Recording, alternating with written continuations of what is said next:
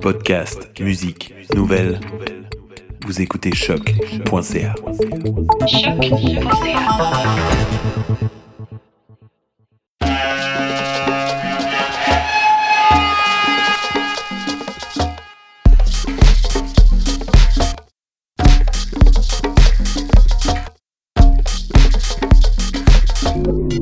Vous écoutez Mutation avec Paul Charpentier sur les ondes de choc.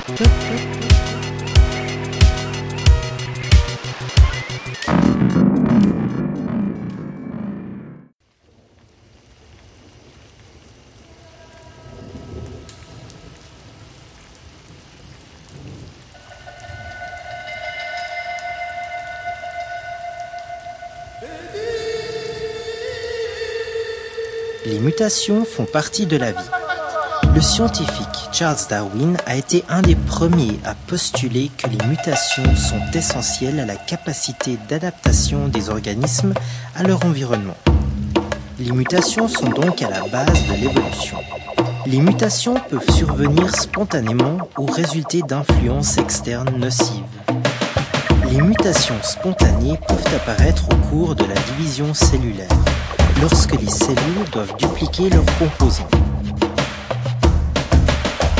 Through